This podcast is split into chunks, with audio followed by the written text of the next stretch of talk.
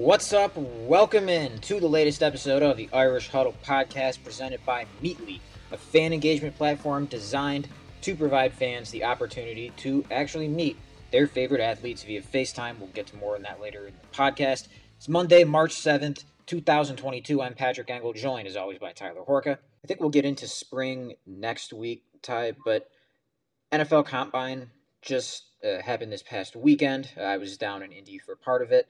I think it's worth kind of going over a few just kind of general reactions from this. I think the results were notable enough to at least discuss here before, of course, we get into our main uh, attraction of this episode, and that is former Notre Dame running back Reggie Brooks. But Ty, your reactions to the combine, and why don't we just kind of go day by day here, starting with Jack Coan and Kevin Austin, two guys who drew pretty positive reviews for what they did.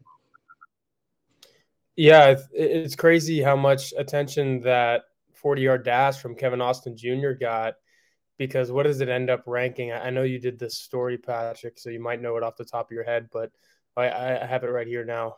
14th out of 32 wide receivers. So that's pretty good. But in the moment that he ran it, I was like, man, that is a really good time for Kevin Austin.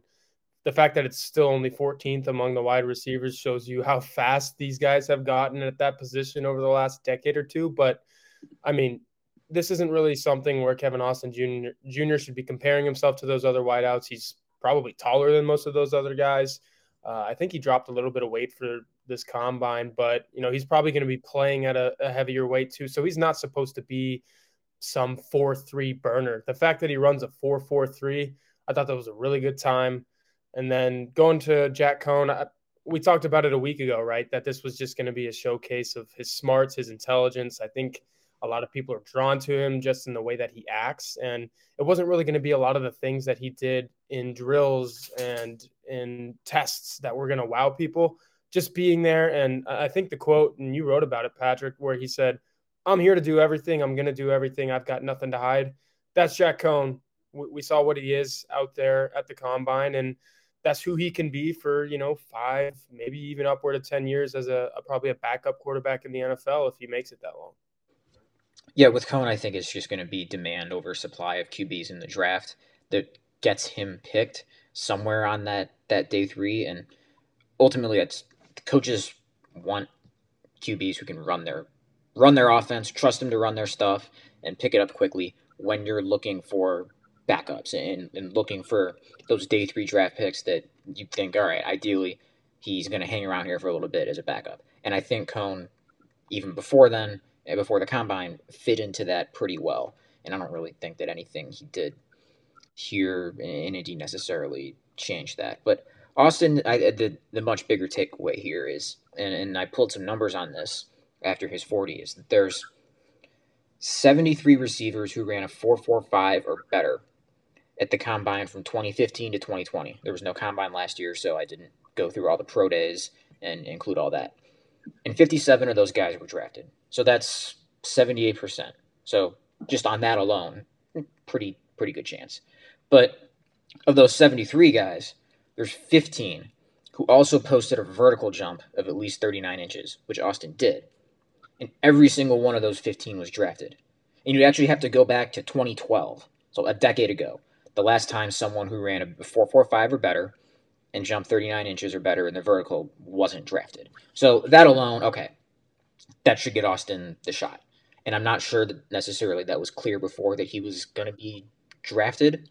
And I mean, you didn't see him on a lot of like top 25 wide receivers lists or anything like that. But I don't know that this necessarily moves him into day two pick category all of a sudden. Like, I, I think the combine for everything that it gets and the athletic skills that it can showcase, like I, just from the spectacle it's become, is probably a little bit gets conflated into how much it actually matters for draft stock, which is is not to say nothing does, but the other the rest of his career happened too, where you really didn't see anything from him for three years. You saw a good but still inconsistent at times 2021 season. Uh, it doesn't change. I think he's still a developmental player, but I think it's pretty clear now that he was at least has an athletic skill set and a frame that an NFL team is going to want to try to develop and take the shot on there. So yeah, I, I think that sometime in day three, I think he helped himself a lot there to to hear his name called. Yeah, and we went into the combine saying who has the most to gain or lose. It was Kevin Austin Jr. probably the answer to both of those questions, and he gained a lot. I mean, like I said, Patrick, you wrote out some of these numbers.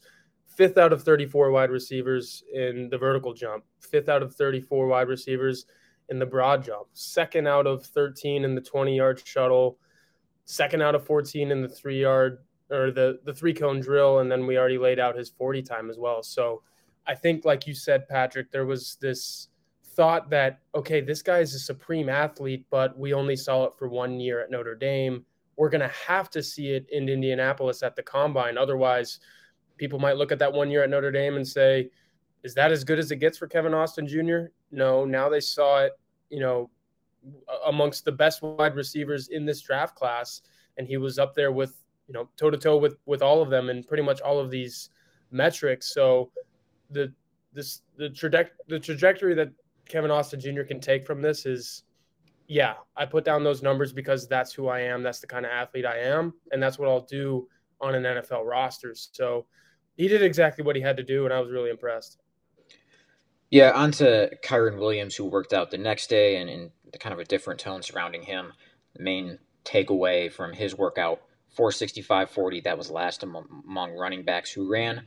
Uh, I don't think either of us watched Kyren nor really anyone else and thought, all right, this is going to be a clear sub four five running back or that he's going to light up the, the combine or anything. But I, I, think we are both picturing probably a little faster than that. And, and yeah, I'm, I'm, sure he's disappointed with it too. But I'm curious, kind of what what do you make of his 40 and, and kind of how it should affect the draft stock, giving everything else that we know about him and that we think can translate for him.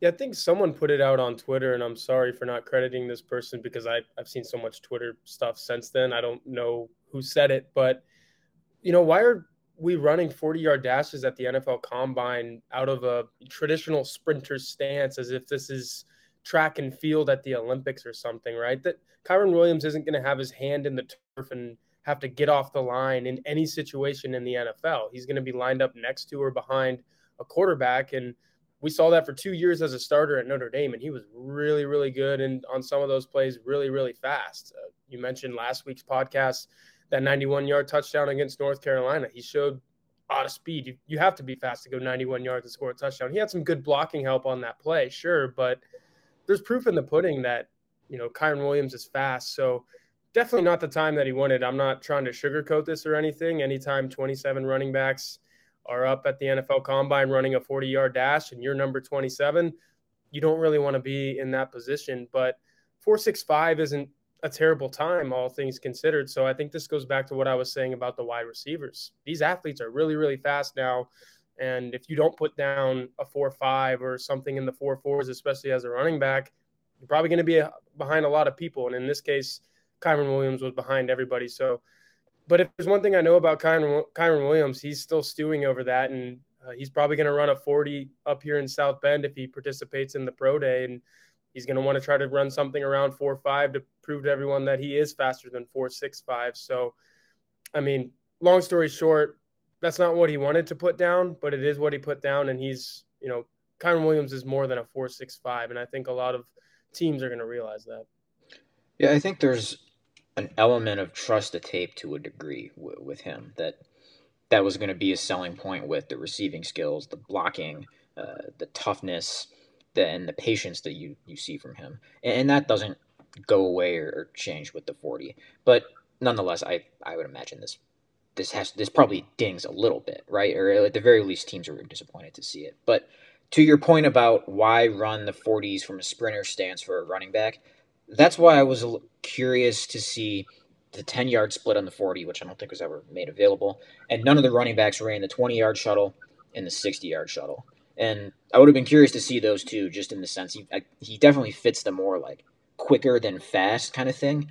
And those drills, I think, would be do a better job of showcasing that quickness and short area quickness that I think you you see on tape and that we saw him doing for for two years here. And probably something that I I would imagine he's gonna try to do with the pro day. But yeah, eh, overall, like I, I don't think he helped himself necessarily in, in the combine. But that's what the pro day is for, and that just takes on a little bit more meaning for him right now. But Kyle Hamilton, why don't, why don't we end there? Uh, the last guy to work out at the combine. Uh, I think the main thing that you see there is the 40, uh, 459. Uh, that was toward the bottom. Uh, I have to look at the exact number here exactly of uh, the number of safeties ran where that ranked, but it was it was close to the bottom. I, I think we all pictured he'd run faster than that. I would have guessed around 4.5, but we talked about the idea of trust the tape a little bit with with Kyron Hamilton. To me, is the ultimate like trust the tape player. I mean, the range, and we were both there when we saw him come across the field for that interception against Florida State. The instincts, the size of the position, like that doesn't go away, and that's the kind of thing where that made people say coming into this rare breed, unicorn, whatever cliche you want to use, and I think it, the, it sounds like the on-field portion of the combine where you can show off the fluidity, show off the coverage skills, and, and ability to put your foot in the ground and change direction. That it, all, by all accounts, went really well for him. So I don't think that 40 is really going to make much of a difference at all for him. Whereas for Williams, I, I can see how it might put a little alarm bell for teams right now. Yeah, Kyren Williams, Kyle Hamilton, both sides of the ball, different sides of the ball, obviously, are just football players at their respective positions. So he wanted to run a faster time, just like Williams did for sure in the case of Hamilton. But like you said, there's just so many other things that people have seen for multiple years at Notre Dame. And I mean, he got injured what late October, and it was still mid November, and there were outlets like Pro Football Focus and all these others that were just like, Kyle Hamilton, best safety in college football. Kyle Hamilton is the best safety in college football because of this and because of that. And know, there's numbers to prove it too. So he's more than a four five nine, just like Williams is more than a four six five. And um, I mean, just just the size. Looking at some of these size numbers, I, I think we forget that Kyle Hamilton is six four. So obviously, we you know he's not like a six one safety that's supposed to be some burner type. And uh, look, Kyle Hamilton isn't going to pride himself on tracking down some of the faster receivers in the NFL uh, on sidelines. He's going to you know pride himself on, like you said, covering a lot of ground and making plays on the football, not necessarily making plays on players who already have the ball in their hands. But he can do that too. You know, he's not the fastest guy out there, but he can stop someone from getting to the goal line as well, just because he's smart, he's savvy, he puts himself in the right position on the football field. So uh, I don't think the 40 yard dash hurts him as much as it does Williams, like you said. But uh, all of these other things, I mean, second out of 17 safeties in the broad jump, third out of 15 in the vertical jump. He's an athlete, despite what his 40 yard dash might say. So, Kyle Hamilton, an athlete and a football player, he's he's going to be just fine when uh, draft time comes next month. Yeah, for whatever reason, if he goes out of the top five or closer to like eight to 12 or anything, I think it would have a lot more to do with positional value and teams' willingness to take a safety at only at a certain point in the draft than it would anything he did in Indianapolis yesterday. And you mentioned those other times, like, or not times, but testing results from the broad jump and the vertical jump. Like, yeah, that's that's a, a showcase of the athleticism there too. And we talk about that interception against Florida State, and as impressive as it was, and you don't want to say that he can't play center field or anything, but maybe that that got a little bit in people's mind of like, all right, this guy's Earl Thomas 2.0, where he had range from anywhere and was you know as good a free safety as there was for a while. I don't know if that was ever exactly what Hamilton was going to become because you see instincts against the run. You see him cover guys one on one in the slot and be able to play in space closer to the line of scrimmage. I figured that's where you kind of want him and like the size. Uh, it's it's he's I'm pretty sure a little bit bigger than Earl Thomas, where you want him closer to the line of scrimmage. And when we saw him blitz, he was effective there. So as a strong safety, and I think that's much more what he profiles as. And I think you still saw a lot. Uh, that one, what else he did besides the forty, and two, just hashtag trust the tape. That I that I don't think that projection for him has changed at all. Yeah, and one final note on him. It was just good to see him out there. Like when I saw the video of him doing the vertical jump, I was like, that's the first time we've seen Kyle Hamilton doing something physically since he was being helped off the field at USC October 23rd. So uh, the 40 time wasn't as fast as maybe he or other people would have liked, but like I said, some of those other metrics were really impressive. And just the fact that he was out there and looks healthy and uh, looks like he's ready for the NFL draft was a good sign. So we're going to get to Reggie Brooks here in just a second, but I figure we should touch on one little bit of news that popped up over the weekend, and that's Jarrett Patterson out for the spring and, and potentially for a lot of the summer uh, due to an injury suffered uh, lifting weights in winter workouts, expected back for the start of the season. But nonetheless, Notre Dame's most experienced offensive lineman, four years starting center, not going to be with the team in spring ball. Still, you I think you'd like to have him as Harry Hiestand goes about shaping his offensive line and, and a unit that returns a lot of experience, but still is needing to take a couple steps, uh, isn't going to have its leader. So, still a notable absence there. Uh, what your reaction initially to that injury news and kind of where Notre Dame goes uh, in the interim here without him? Yeah, my first reaction was this is the second straight spring that he's going to be out of practices, right? So uh, he looked fine coming back from that last year. I think he's going to be fine coming back from it this year, but you would still like to have him on the field, especially considering, like you said, new offensive line coach. Know the offensive coordinator is the same, but there's a new head coach. There's just a new feeling about Notre Dame football. So you'd kind of like to have him on the field, considering this is uh, the first chance to kind of brand the new Notre Dame era under Marcus Freeman. But um, I don't know. Do you, do you go back to Zeke Correll, who kind of fell totally out of the rotation last year with uh, Andrew Kristofic coming in and playing left guard, and uh, you know the tackle situation is is solidified, and I can't wait to see those guys out there. But do you move a guard over to center? Do you move someone who wasn't in the picture at all at, at the offensive line position over to center? I'm kind of curious to see what Notre Dame does. If it were me, I don't know if I want to put Zeke Correll there if you still think he can be a guard for you at some point in the future. But if you, and maybe if you don't think that he's going to play meaningful snaps at either guard position the rest of his career, he might be the perfect fill in guy for spring practices and just say, hey, this is Jarrett Patterson's position as soon as he comes back, but we need someone to fill it in right now. And that's kind of what he did last year as well. But the intention was always there that he was going to be a starting guard. So, the dynamic is a little bit different from when Patterson missed practices last spring as opposed to this spring, but you still need someone to fill in. And I, I don't really know if that's sophomore Pat Coogan, who was listed uh, as the backup for the Fiesta Bowl at center. I, I don't know if you throw a guy like that in there. But again, if this is as simple as we don't have Jarrett Patterson and we need a guy to snap the ball during 15 spring practices, then maybe it's not as big of a deal as some people are making it out to be. And you just kind of throw uh, one of these other guys in there and, and let them fill that gap for a month. Right. It's not like they're trying to prep for Ohio State without Jarrett Patterson right now. Like that's that's not a concern, and if it is because his timeline is halted, well, they've got fall camp to figure that out. But I, I think, and I think it should be Zeke that gets the first look there, if for no other reason that he ended the season playing center. We saw him get in there briefly. I believe it was against Navy and maybe Georgia Tech too at the end of games, if I remember correctly.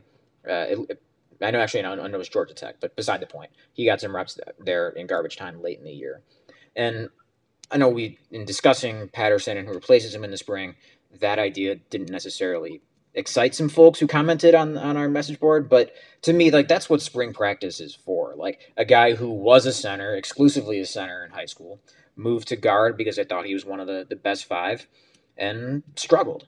And this is a time for figuring out, okay, is can you go back to center and, and or stay at center after kind of going back there second half of last year and look like the serviceable and above average player that he did when he filled in for Patterson in 2020? Or is that, all right, he's still struggling with some of the stuff that popped up when he was a guard and they've got to figure out how to get him out of that?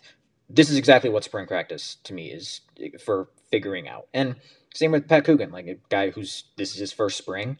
Uh, what kind of step is he going to be able to take to, or what? How does that shape some other offensive line decisions?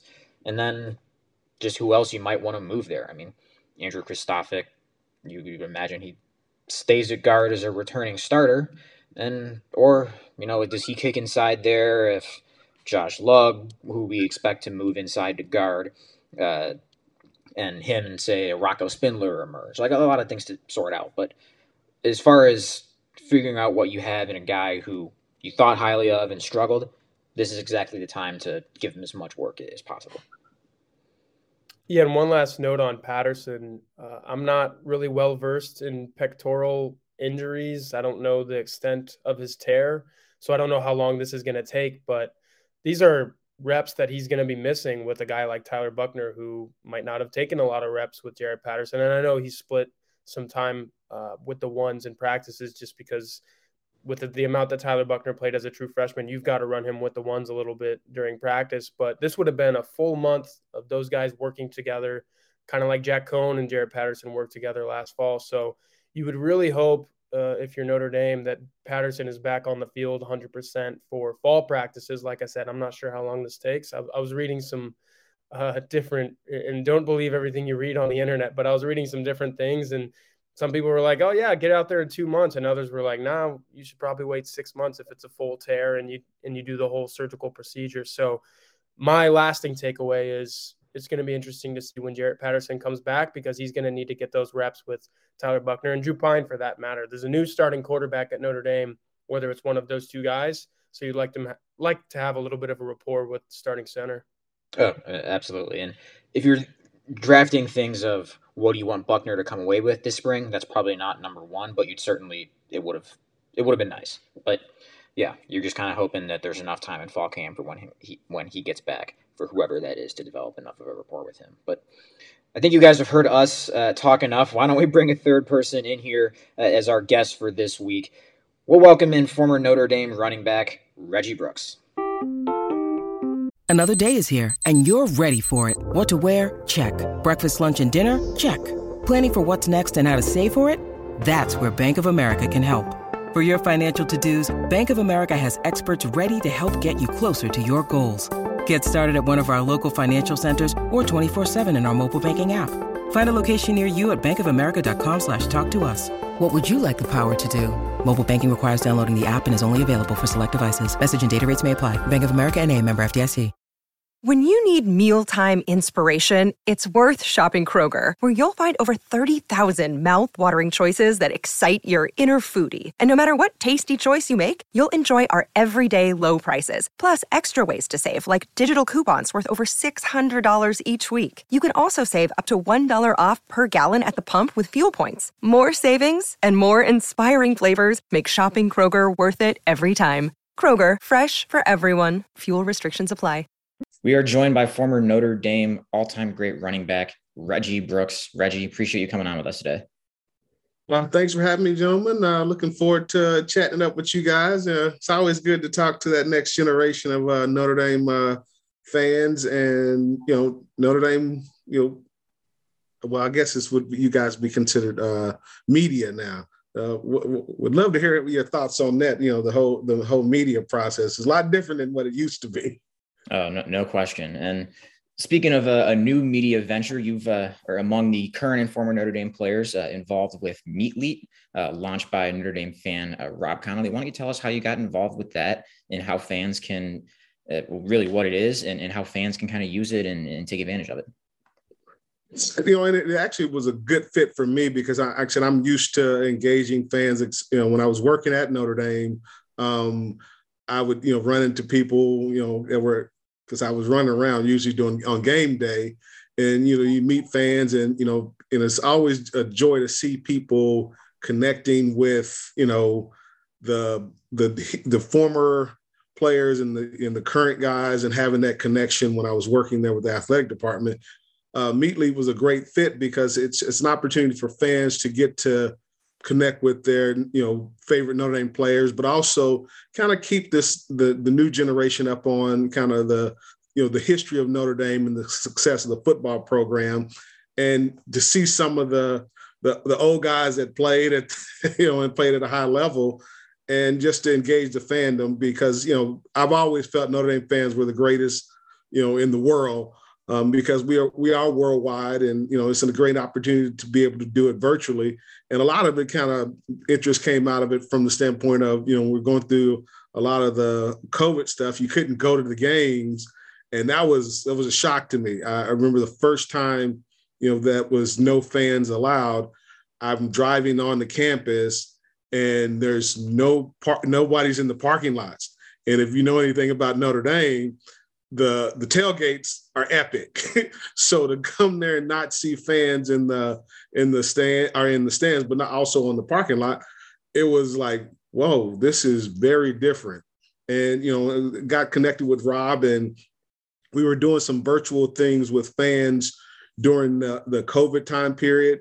Um, and it was just just like, wow, this is actually pretty cool. You know, I, I was involved in uh, technology a little bit. You know, you know, I was a management information systems uh, major, and it's like this is there's something to this. And so, you know, just the opportunity to connect, continue to connect with fans across the country. It allows you to, you know, to get to know me, and uh, for me to get to know some of our fans that uh, uh, like I said, are the best in the country. First game of a co- it was the first game uh, I was on the beat here, and I pulled into the uh, the parking lot, and like they where there's normally tailgates, but that was where they let everybody park. So it's it's wild. We're like all right, you can park here, and my spot was like all right, I can take out a nine iron and, and hit the I think it's the Lou Holtz gate on the south side. yeah, like, such an odd introduction to this like great spectacle that's known worldwide and certainly around any college football fan. But with Meatleet, uh, how can fans download it? How can they uh, specifically try to uh, connect with you on there? Um, I actually, I, I just I'm new to it, so I do know you can download it via uh, the you know app app download, and um, I, I'm to find my tag name. It's pretty simple because I, I mean I know I'm in technology, but I'm not that good. So um, I, before the end of the show, I'll send you know put it in the chat, and so you guys can see the my username. I guess that would be, and you can just you, you know log on to Meatleet and look me up, and you know so, uh, pay a certain fee. And also, like I said, you, you can probably see my background. This is the Holtz's Heroes uh, Foundation. It's a non-profit that I, profit that I work with now, and you know it, it, it focuses on helping support a lot of the players. So um, so a good portion of the proceeds will go to support the former players and you know guys that are struggling and having some difficulties but also uh, it goes towards scholarship. And um, we do a lot in our community. You know we have guys you know so coach Holtz for you the you know you guys know who coach Holtz is right? You're familiar with that old guy. Um, we we have a foundation that's focused on the guys that played for him and you know supporting the efforts and also supporting scholarships at Notre Dame, but also with um, young people around the country, mentorship, leadership. And we do a lot with the Bread of Life food drive to raise uh, money and food for local food banks within our communities.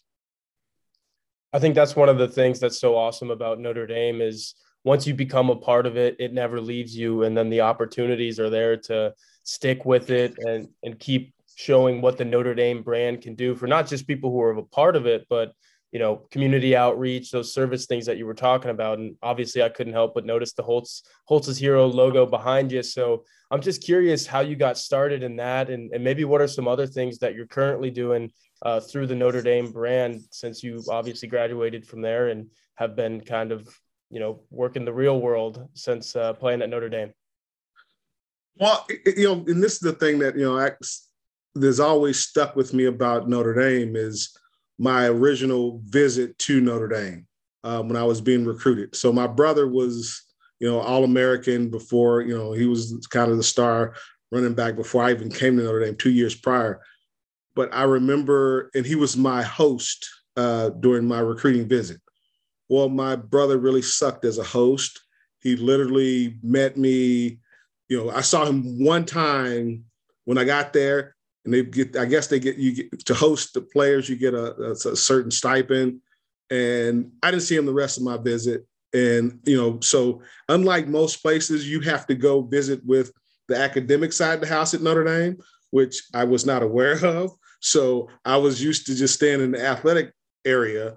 And so I I was had a meeting with someone, and your host is supposed to get you to to and from your meetings during that two day period. So no brother, no direction. I'm on campus, and you know I'd come to games before, but I only went to the game. So I'm trying to find a, and again, Notre Dame's not a big campus, but I'm trying to find an office. No freaking clue. And I'm out, and this guy, a, uh, a, uh, a groundskeeper, you know, guy just just tending the grounds at the university, and he goes out of his way to help me find my way to you know where I needed to be. And that always stuck with me. Someone that had, you know, that, you know, didn't really gain anything from helping me goes out of his way to help. And that's and I saw that continually throughout my visit. And then when I came to school here, there were a lot of people willing to help. And you know, that's kind of a part of that the nature of the Notre Dame family is supporting the community, supporting those around you, um, and just doing what you can. And you know, we we you hear about the the mantra of what would you fight for, and you know, I, I always felt that it was important to give back um, because so many people gave to me, and it's always important to pay it forward. Your brother, he kind of exposed obviously you to Notre Dame coming from Tulsa, but how did he kind of find it, and and really how both of you guys ended up at Notre Dame from Tulsa, which obviously not in region, not a place where you see them really recruit a ton now. Uh, kind of take us through that process of it that got uh, not one but two Brooks brothers to Notre Dame. Well, because my brother was the number one uh, player in the state of Oklahoma. I mean, and, and, this is back when you know Barry Switzer in Oklahoma they just ruled Oklahoma and Texas. You know, Oklahoma State was pretty big. Um, and he was getting recruited across the country UCLA, Miami, Michigan, Penn State. I mean, getting tons of this is when you got tons of mail. And, you know, like my dad was a postman. And so he would bring back, bring home bags of mail of recruiting letters to my brother. And so, you know, I'm like, you know, two years younger. So I thought it was real cool to see these different schools, you know, recruiting. And, you know, he would go through and, you know, tossing mail and, all, you know, trash it. He was going to toss the Notre Dame letter. And my dad was like, hold on. You know, so my dad was, uh, you know, he was from that, the, the, he, he was, he was born in 1925. So when Notre Dame was kind of having their heyday with the, with the Leahy era, he would, he remembered that. And he remembered Notre Dame just from the name and, and it was because of that. And then also because of uh, Bill Warren and the Siegfried family, they were Notre Dame alum from our hometown. We had no clue these people existed until they start start recruiting my brother, and it was like wow. And they were pretty, you know, notable people in in Tulsa, um, and and again, it, great people, and they were like I said, just very, you know, just good people, and you know, and, and that was the thing that really stuck out but if not for my dad, my brother would have just discarded the Notre Dame and we would never been recruit. We'd have never seen it because we didn't know where Notre Dame was. It was like, you know, this far off place. I mean, you know, we come on TV, but we always looked at Notre Dame as I didn't even know if it was in the country or not because you hear about the Notre Dame Cathedral. And I was like, oh, that's Notre Dame. so if not for my dad, we would not have the Brooks brothers would have never graced the the the camp the beautiful campus of Notre Dame. I didn't know Notre Dame was that small though, and it was just you know because it just it just when you hear Notre Dame, it just seems so much bigger because it was had such a mystique around it. So you know just just that awareness, and then just seeing how many you know prominent people that came from you know our hometown that were you know connected with Notre Dame and I still have a relationship with Mr. Uh, with Bill Warren to this day, you know, and and it's genuine. You know, it's not about you know he was successful. It was about man, this guy is from my hometown, and you know when you when you're Notre Dame, you're looked at differently. When you you graduate from Notre Dame, and I remember this about playing in the NFL, and I hear from even the current guys, you're the Notre Dame guy. There's a different expectation of you because you graduated from Notre Dame, you played football at Notre Dame, you you looked at differently, and there's a higher standard. And I, I welcome that. I mean, because you know we are Notre Dame. I imagine it was pretty rare for the top player or top couple players in Oklahoma to get away from uh, Barry Switzer in, in Oklahoma back in that time. There was a book written. He he has a book called Bootlegger's Boy, a Bootlegger's Kid that Barry Barry wrote, and there was a chapter in there about my brother's recruitment and and Bill Warren, and you know he was pissed. I mean, he literally. So uh, Barry went to my mom's job. I mean, they went to put out all the stops on my brother, and when she, basically he's like, "What is it going to cost to get your son, that actually pissed her off because it's like, you can't buy my child. So when he did that, I mean, there's no way my brother was going to OU, and there was no way I was going either. Even if I wanted to, Algerita man would like no, and and and then Coach Holtz, he was like this. They he came to the house and just wowed my parents, and and it's like you're talking about a consummate closer in from a recruiting standpoint. Vinny Cerrato was a master setup guy. He was a recruiting coordinator for Notre Dame at the time, and but Lou he he he was a closer. I mean, they absolutely loved him. And what's so funny is I would hear stories from other guys that you know, like Jerome Bettis and Bryant Young, Rick Mirer, all these other guys that you know played with.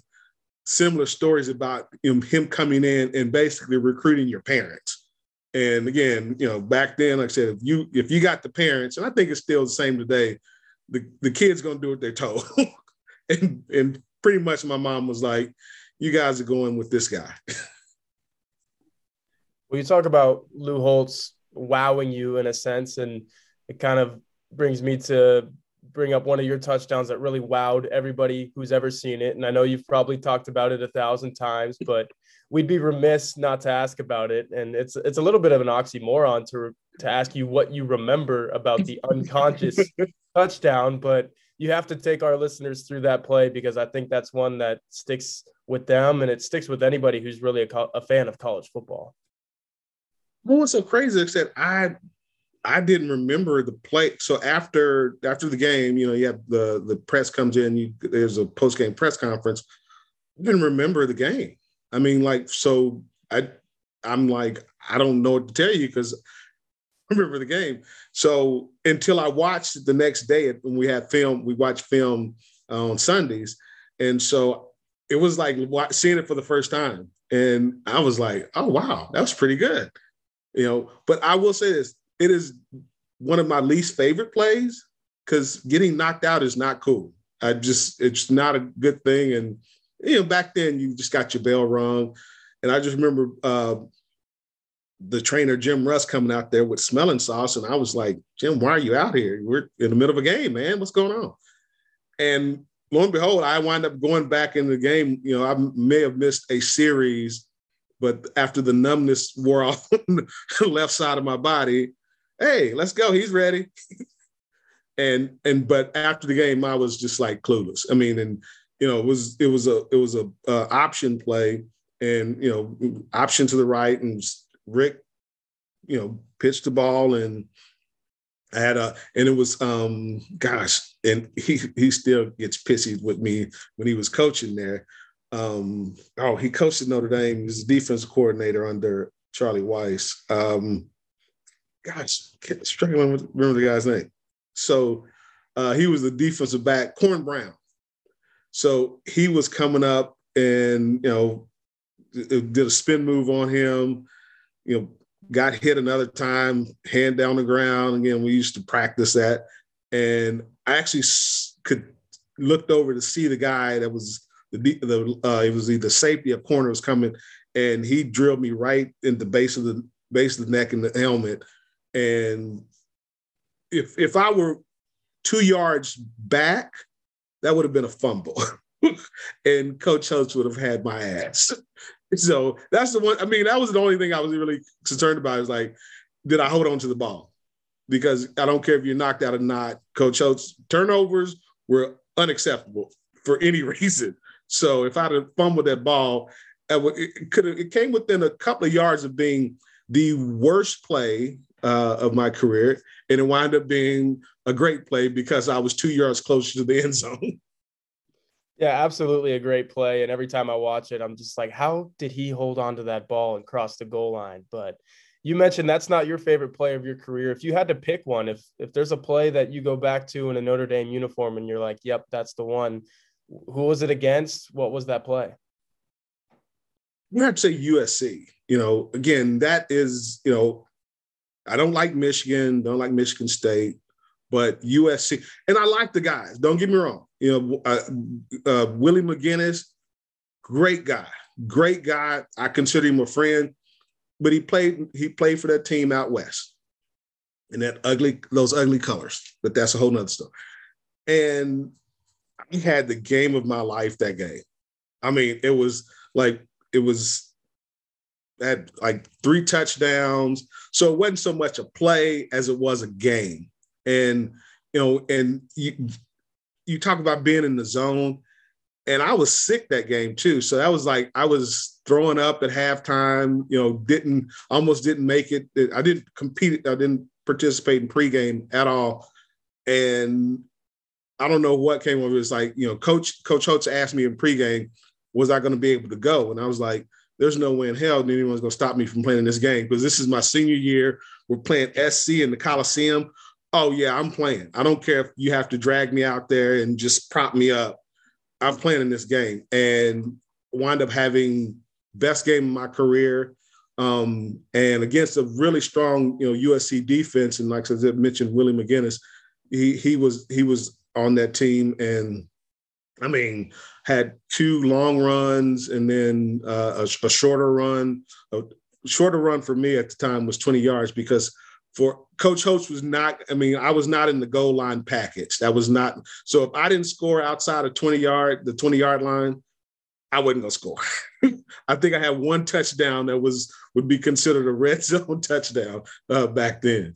That that was your version of uh, the, of the flu game. it sounds like right. And we actually was a couple of guys that got sick. Uh, our Craig, Craig Hentrich, who was played what 15, 16 years in the league. He was a kicker, punter, and people don't know about this, but Craig Hentrich was a freaking athlete. So when we were coming in freshman year, freshman came in, uh, uh, you know, about a week before the upperclassmen, and you had to work offense and defense. And, and Craig was the kicker, but he worked as a safety and on on know defense. And dude, this this again, I, I I rib on kickers a lot, but Craig Hentrich would smack you in the mouth. I remember coach stopped him from running down on kickoffs just so he wouldn't get hurt because he would go down there and make the tackle. And it's not like you when you see kickers just kind of jump in the way. No, Craig Hentrich would literally try to lay you out. And I've seen him on in games run, you know, he'll kick the ball and then run down there and make the play. And it's like, oh wow. I mean, but we started in practice and I mean, just very, very unkicker like. and I mean, and he was one of the toughest guys that, you know, we saw, but coach literally had to say, you are not allowed to run down on kicks. And he was pissed because he loved that. He loved going down there and and I mean, we our practices and our game, we played physically. You know, you may have, you know, I won, I lost a total of eight games in my four years there, but never did anyone out physical us. We were always the most physical team in every game. Oh, I don't want to say that's a, a, lost art because the game has changed and, and with good reason. Like you said, nobody needs to be getting knocked out or you don't need bumps and bruises in practice or anything, but that's definitely interesting to hear what it was like back then, especially from a kicker's standpoint. Because, like I said, you just don't see that today. But that, that must have been fun, and I'm sure those are memories that stick with you too. Oh yeah, without a doubt, and just you know, and that's one of the great things about the Holtz's Heroes organization. You know, because a lot of people, you know, you get together and you gather, and you know, this is not we don't just hang out. This is not just hang out we're there's a purpose, and you know, I you know, you know, some of the stuff that you know our guys are doing and doing a great job and doing some really good things. It's it's about giving back to the community and serving those uh, those that are less fortunate. You because a lot of our guys came from you know tough areas of, of the country, um, but we all came together for a greater purpose than ourselves, and it just resonated that you have, you know, guys that you're still connected with some, you know, 30 years later, and you have this connection that go runs deeper than just playing a game. You know, we we you know when we, our mantra is love, trust, love, and commitment. And you know, and Coach Holtz always talked to us about, can I trust you? Are you committed to excellence, and do you care about me? And you ask that of yourself and you ask that of those around you. Said, do you care about the people that you play with? Can you trust the guys? But can you be trusted to do the right thing? And will you do what's right and do the best you can every time? And that's why I said he was always looking for that perfect practice. And in that, there was a um, a strength and a bond that resonated with us years later. That you know, if, if we have someone that's a, one of our guys that's in trouble, we're there, and it's not just you know you know very it's not superficial. I mean, guys genuinely care for one another, and it's you know it's funny how you know you go back and think back on you know life and you know those opportunities, and a lot of it for us centered around our experiences at Notre Dame and the importance of giving of yourself and giving to others. And it's important that you know family is a part of that. We talk about the Notre Dame family, and and it starts with your own own family, and, and it extends from there. So, speaking of one of your old teammates and someone who uh, maybe family to you, Jerome Bettis, back in school, finishing his degree. Have you gotten to talk to him about what that's been like? And and it seems like he's really enjoyed it. From we saw him talk to the team, uh, we saw him run in the, the, student section at one of the basketball games. Uh, have you gotten a chance to really kind of uh, talk to him about that part of it and going back and, and I guess finishing what he started? Yeah, I mean, because I, I did same. I, I I left and had a semester to go. And I came back in 99 to finish. And I know how scary it is, you know, and that was one of the things that, you know, and he came back because, you know, for his mom. He made a commitment to his mom. And that's something Coach Holtz made a commitment to our parents. And, you know, he sat there in our parents' home and said, Hey, you know, your your son is going to get that degree. That was what he talked about in terms of the recruiting process and you know, hit, you know, Jerome's mom, you know, went through a battle with uh, breast cancer, and she's a breast cancer survivor. But I always remember our parents being, you know, you know, in the same section, and to see him go back and, and honor that commitment that he made to his mother, you know, that's that's that commitment that we talk about, that trust, love, and commitment. And you know, Jerome has always been someone near and dear to my heart because of you know, just again, our similar upbringings, we're different parts of the country, but one of the most affable people you'll ever, ever, ever meet. I mean, I've all, I mean, this guy always has a smile on his face and and a love for people. And you know, he's doing great things with the Bus Stops Foundation, Bus, Bus Stops Here Foundation. And you know, we work to support that. And that's part of what Holtz's Heroes is support the work that our guys are doing. You know, we have several guys that have foundations that are doing, you know, great work in the different communities, and we're there to support them, you know, both financially, but also physically, to be there in those situations to say, hey, JB, what do you need? And, you know, because he does does it for others. And, you know, just seeing how he's grown and then sending back, because you guys got to understand, and this is uh, probably more terrifying for him than me, because I was at least somewhat in the realm of the people I was going to school with. It was six years later versus, you know, you know, he's 50 now. But the thing about it is, like I said, I knew he was going to be successful when he came back just because of, you know, the type of person that he is and the, the commitment.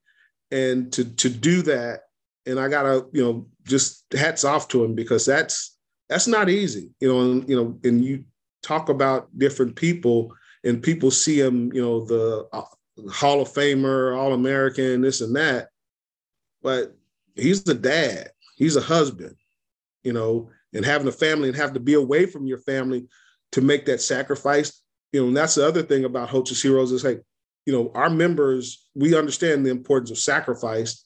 And you know, your family, you're making a sac, he's making a sacrifice coming back but it's also setting a precedence for his children to say, hey, this is important. You know, this is years later, but this, you know, because he doesn't need to have a degree. I mean, he's been a he's a successful businessman, successful individual, but it's about commitment, follow through. And he is he epitomizes that of someone that, you know, hey, I made this commitment and I'm going to honor it years later. You know, he could have just said, "Ah, I don't have time," but he made the time, and I, I, I, I, com- I commend him just because of that, and not because he's oh the bus and this. No, that that was that was tough. you know, because he's a family man that has to take away from his family, but they understand, you know, and it's, and it's also important to have that support of your family to be able to do that. Because I know my wife did that for me, and, and Jerome's wife, Trameka, is doing that for him and his kids. And it means a lot because you need that support. That's what Notre Dame football is. It's a, it's a support for one another, and not just for when you played there, the guys that you played with, but years later. And him going back talking to the team, he means that because they're a part of our family just because they're part of the Notre Dame football community. Well, speaking of a Notre Dame man who always seems to have a smile on his face and is a father, is a husband himself, Marcus Freeman, the new head coach. I'm curious if you've had a chance to meet him and if you ha- even if you haven't, what are your impressions of him and how do you think he'll fare as a Notre Dame head coach? It seems like he's got all the optimism and support in the world behind him. He does, and I just I'll say this, and you know this is the my best compliment to him is that he's been so gracious in reaching out to the former players, and it's almost scary that he's willing to do that for us because that hasn't always been the case. So his his ability to re- he actually went and had lunch with Coach Holtz or dinner with Coach Holtz. He flew to Coach Holtz. You know that deference and that honor he gave one of the Notre Dame greats, and he's always been receptive. So again, I hope that things work out on the field. But when it's all said and done, he's going to succeed because of who he is and the type of person that he is, and he's going to have the support of all the the us old heads and the guys and how the the current team reacted to him you can't fake that. You cannot fake that. Well, Reggie, we appreciate you joining us today. And, and before we let you go, I want to give you a chance to uh, plug your, the, the book that you've written that came out, uh, I believe it was uh, summer of 2021. Is that right? Uh, you can kind of take us uh, what you wanted to do with that and, and where fans can, can find it. Um, it's, it's in your bookstore. You can go out to amazon.com um, and, and, download it or, or, or buy, buy via Amazon. I think everything is on Amazon. but the the book was not something I was thinking about until again COVID kind of presented the opportunity, and I had the honor of working with one of the great um, Notre Dame men, uh, John Heisler, on the book, and it was a compilation of different my experiences at Notre Dame as a former athlete, but also as an alum and as, as an employee. And ju- just those three different perspectives of what Notre Dame is, what Notre Dame football is about, and having the opportunity to relive some great stories and great opportunities. It's a fun read. Um, you get I get talk about different guys, you know, that I've in, encountered over the years. You know, Rocky Bleier, you know, Joe Theismann, Montana, and it, it, it it's not a book about football. It's a book about people that played football at Notre Dame and some of the current guys, some of the recent guys, and just the ability to overcome. And again, Notre Dame is not an easy place to matriculate through, but it it really speaks to the to the you know the essence of the of the program and the people because there's a commonality there of compassion, care, you know, and you think you don't think about those things when you think football, but the story of you know just being there for one another being that support system and i remember when i was at washington in the nfl you know joe theismann came to visit and you know make a point of you know, you know, sh- uh, introducing himself to myself and tom carter you know as a legend of, uh, from washington and you know he said hey this is a, your notre dame guy and you know rocky Bleier, you know joe montana um, like these all you know Ross Browners, these guys that are you know legends, always afforded themselves to the guys that and, and, and I said, hey, we have to do that for this next generation is to be there. And part of the book is an homage to just that the legacy of, of Notre Dame football. That's if these walls could talk stories from the Notre Dame Fighting Irish sideline locker room and press box. That's Reggie's book. Well, Reggie, thanks again for joining us and for sharing all these stories and all your uh, your your wisdom here about uh, all things Notre Dame. Hopefully, I'll see you guys uh, back on campus. Like I said, we have our uh, uh, Heroes reunion every year. The second home game is going to be the Cal game, uh, September 15th and 16th. So we'll have a host of uh, guys from the Holtz era back, and hopefully we'll have Coach back again. But you know, hopefully I'll see you around campus. And what's the cool thing now? I actually get to tailgate finally. I, I, I never got to tailgate before, so I was either playing or working. Now I actually get to enjoy that. It was this last year was pretty fun. I was like, hey, no, no one told me about this. I, have been they've been holding out on me all these years. The, the, the best kept secret that was right in front of you the, the whole time. That's exactly. Great you got to experience it. And Reggie, thanks once again. Thank you. Notre Dame fans, you can support Reggie Brooks and book him on the Meet Leet app. And when you book Reggie, you will get the opportunity to have a one on one FaceTime where you can ask him about the unconscious touchdown, playing for Notre Dame, or even the upcoming 22 season, whatever you please. A portion of every call will benefit a charity of Brooks's choosing, which, as he mentioned, Holtz's Heroes. Uh, having some of those proceeds go to that. Search for Meetlete in the iOS store or go to M E E T L E T E dot com. And Meetlete is a fan engagement program designed to provide fans the opportunity to actually meet via FaceTime their favorite athletes. Every Meetlete at lasts four to five minutes. You can ask questions, share specific memories, and get to know your favorite athletes through there. And once again, every call helps a charity of the athlete's choice. That's Meetlete, M E E T L E T E dot com. What's up, Notre Dame fans? It's Reggie Brooks. I'm here to tell you I'm meeting my biggest fans on Meetlete. Let's talk Notre Dame football, past and present. A portion of the proceeds will go to the Holtz's Heroes Foundation, and one lucky winner will win two tickets to the BYU Notre Dame game in Las Vegas. So download Meetlete onto your iPhones and meet me at Meetlete. Well, we really appreciate Reggie coming on and telling some great stories with us. And that's going to do it for this week's episode of the Irish Huddle. We'll be back next week. Big spring practice preview breakdown. That spring practice for Notre Dame starting up on March 17th. We will talk to you a few days before then and have another guest on who you're going to recognize next week. Until then, take care. This is the story of the one. As a maintenance engineer, he hears things differently to the untrained ear, everything on his shop floor might sound fine, but he can hear gears grinding or a belt slipping. So he steps in to fix the problem at hand before it gets out of hand. And he knows Grainger's got the right product he needs to get the job done, which is music to his ears. Call, clickgrainger.com, or just stop by. Granger, for the ones who get it done.